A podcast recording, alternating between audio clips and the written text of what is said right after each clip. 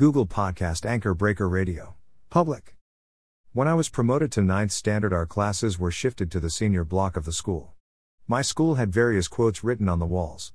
I loved reading the different types of quotes hanging on the walls. Different flex boards with beautiful quotes written on them were placed at various locations of the school. This is a good practice. Because sometimes the most ignored school walls end up teaching things that becomes most important part of your life. Students get to read important lessons of life on a daily basis that form a strong moral foundation for them. My school got a number of flex boards with beautiful quotes printed in places at various places. The interesting practice that existed was to change the place of those flex boards every year. So a student would always find something different to read every year.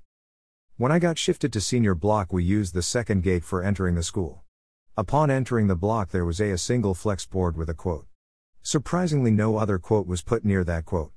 Just one single quote that you get to read as soon as you enter the block. The quote read as follows Man proposes, God disposes. I found this four word quote to be the most depressing quote that I got to read in the entire school. Such a depressing quote to read every morning when you begin with your day. I used to wait anxiously for this board to get replaced. To my surprise, all the flex boards used to get a different place, but this quote remained as it is. For next 4 years, I continuously read the same quote. The most depressing quote for 4 continuous years of my teenage. Every single day. I hated to read it. It took 4 years of brainstorming to realize what does that four-letter quote meant.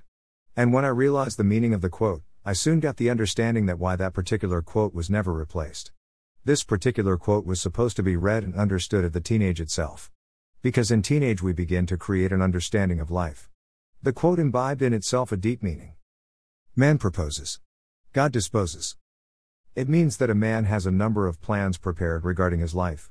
Man plans everything that he wants. However, seldom it is seen that what he plan happens. Man prepares a plan for his life and then submits it to God. God immediately rejects the plan. God does it because he has a better plan for you. The greatness that you can plan for your life is only a fraction of the greatness that God has planned for you. So never ever in your life feel disheartened if something is not happening as per your plan. Believe that God is working on His own plan and that good things are going to happen to you very soon. We all tend to plan a lot of things about our own lives. When things don't happen as we plan them, soon we begin to feel disheartened. If a child is taught this lesson of life that things are not always going to happen the way you have planned them, there are less chances of that child falling prone to depression and feelings of failurehood.